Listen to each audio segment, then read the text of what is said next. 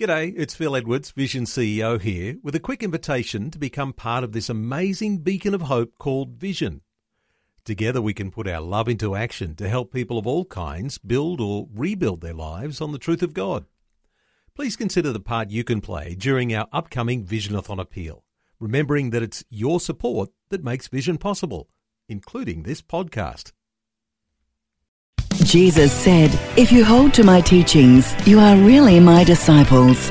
Then you will know the truth, and the truth will set you free. Christian author F.B. Meyer was once sailing from Northern Ireland to England. As the ship entered the harbour, it was night time and nothing could be seen but a mass of lights.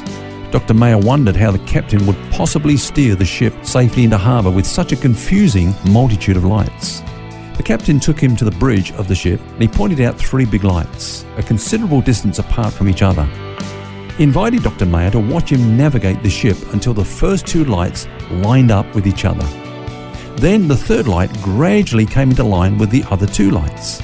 Now he said, as long as I keep these three lights in one straight line, all I have to do is follow that line and it will lead me safely into harbour.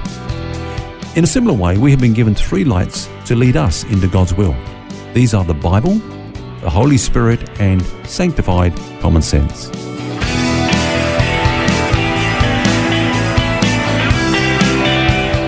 This is Set Free with Ken Legg. Does God speak to us individually? How can we know His will for our lives? Key questions we're exploring this week. And Ken, what we you just expressed was a really good illustration uh, on how God can guide us, just like that ship coming into harbour, lining up those three lights. How about you tell us about how God directs our lives through these three instruments that you've just compared that to the Bible, the Holy Spirit, and common sense, which perhaps isn't so common anymore. Okay, well, let's start with the Bible. Uh, in Psalm 119, we read, Thy word is a lamp under my feet and a light unto my pathway. Now, most of God's will for our lives is already revealed to us in the Bible in terms of ultimate goals or principles for life. And so many things we don't even have to pray for guidance because we know what the Bible says. You know, for example, I couldn't say to you, Phil, I really feel God is saying to me, don't be in fellowship with other Christians. Just be an isolated Christian. I mean, that's foolish because the Bible talks throughout the New Testament hmm? of the need for one another, you Yes. know, the need to not forsake the assembling of ourselves together and so on. Yeah. So that's very clear. That's a principle in the Word of God. To pray would be unbelief. Uh, or let's put it another way. Let's say, Phil, I'm really praying. I need some money in my ministry, and uh, there's a service station down the road there. I'm sure that you know we can hold that up uh, pretty easily and uh, get that money that we need. Uh, do you think that might be God's will? I don't even have to pray about that. You know, that's that simple behaviour is prohibited in the Word of God, Yeah. and uh, it's very clear what I should do and shouldn't do in a situation like that. So to pray when God has already spoken is either unbelief or rebellion. The Bible says, "The just shall live by faith." So God's will is shown to us in the Bible. That's why Paul said to the Colossians that they would pray that they would be filled with all the knowledge of God's will. In other words, the more we know of God's word, the more we will know of his will. So many things we don't need to pray. That's what I'm saying for guidance because it's already revealed to us. Now, when that's the case, our duty is not to pray, but to obey. Mm, that's uh, sometimes easier said than done, though, because the flesh kicks in and we want to do what we want to do. Yeah. What you're saying, though, it sounds to me, though, that most of God's will for us is in the Bible already. So that leads us to the next question. What aspects of his will aren't there, and how do we know God's will for those areas in our lives? Okay, uh, well, let's just go a little bit further. So we've said that God's will is found in His Word in, in, in the sense of broad principles in life. Yep. But what about the details? For example, we know it's God's will for us to work. Yep. You know, that's very clear all the way through the Word of God. But where? Doing what? Where, where does God want me to work? Where does He want you to work? And that's, a, that's one that a lot of people struggle with. Yeah. Big, big decisions. Should I take this job or that? Or, you Yeah, know, so Lord, we- what do you want me to do? We know the, the broad principle, but what about the specific detail? Yeah. We need to pray about that, and we'll talk about that in a moment. Um, here's another example.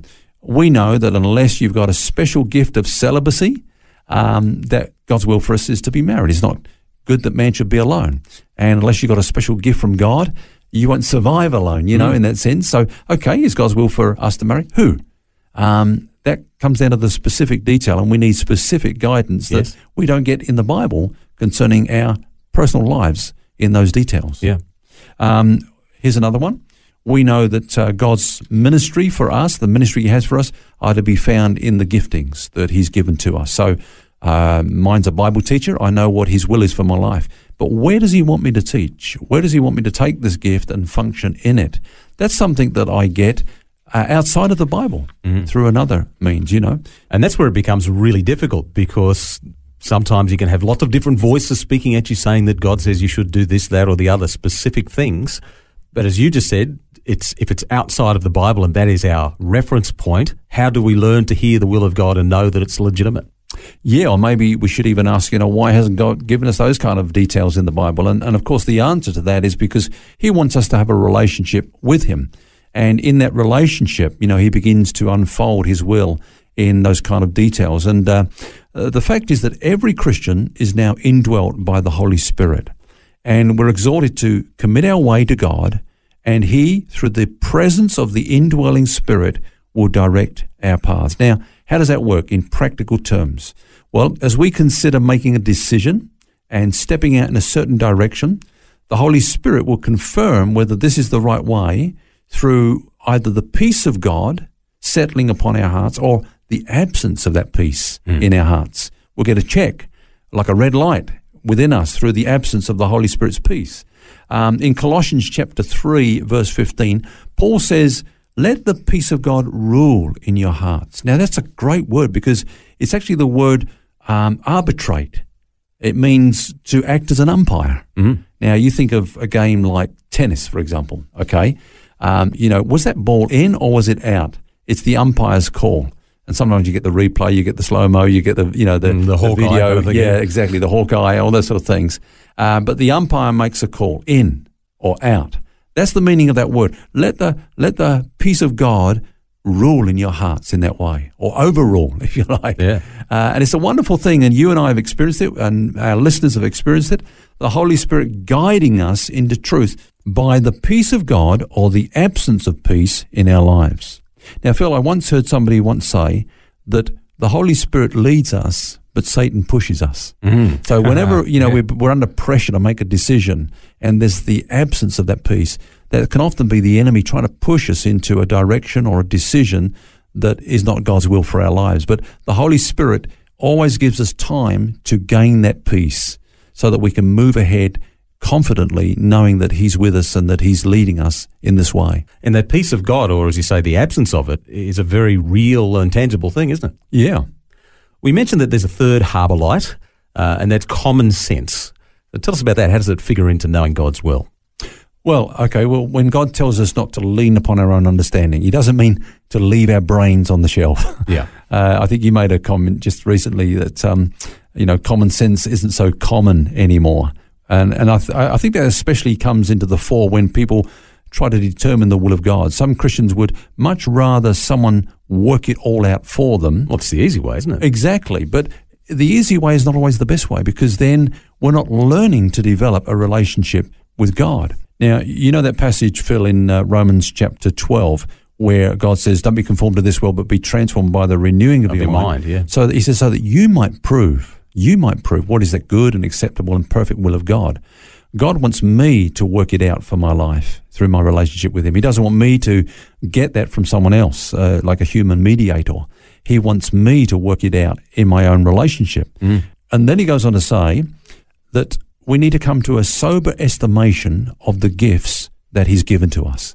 You know, work it out. See, sometimes we look for a flashing light or an audible voice or an angelic visitation or a prophetic word. Yep. And uh, those things might seem spectacular and wonderful, but what's better for us is a personal relationship. For us to work these things through with God, okay, that we might work out what is that good and perfect will of God, that we might come to a sober estimation of what God has given to us, what He hasn't given to us.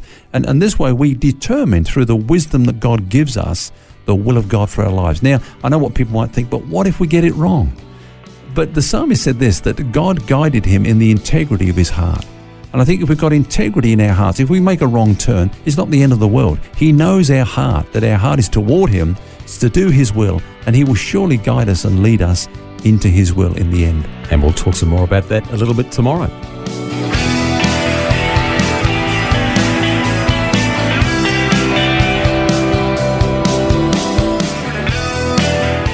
Helpful advice on hearing God's voice, and we'll have more for you tomorrow.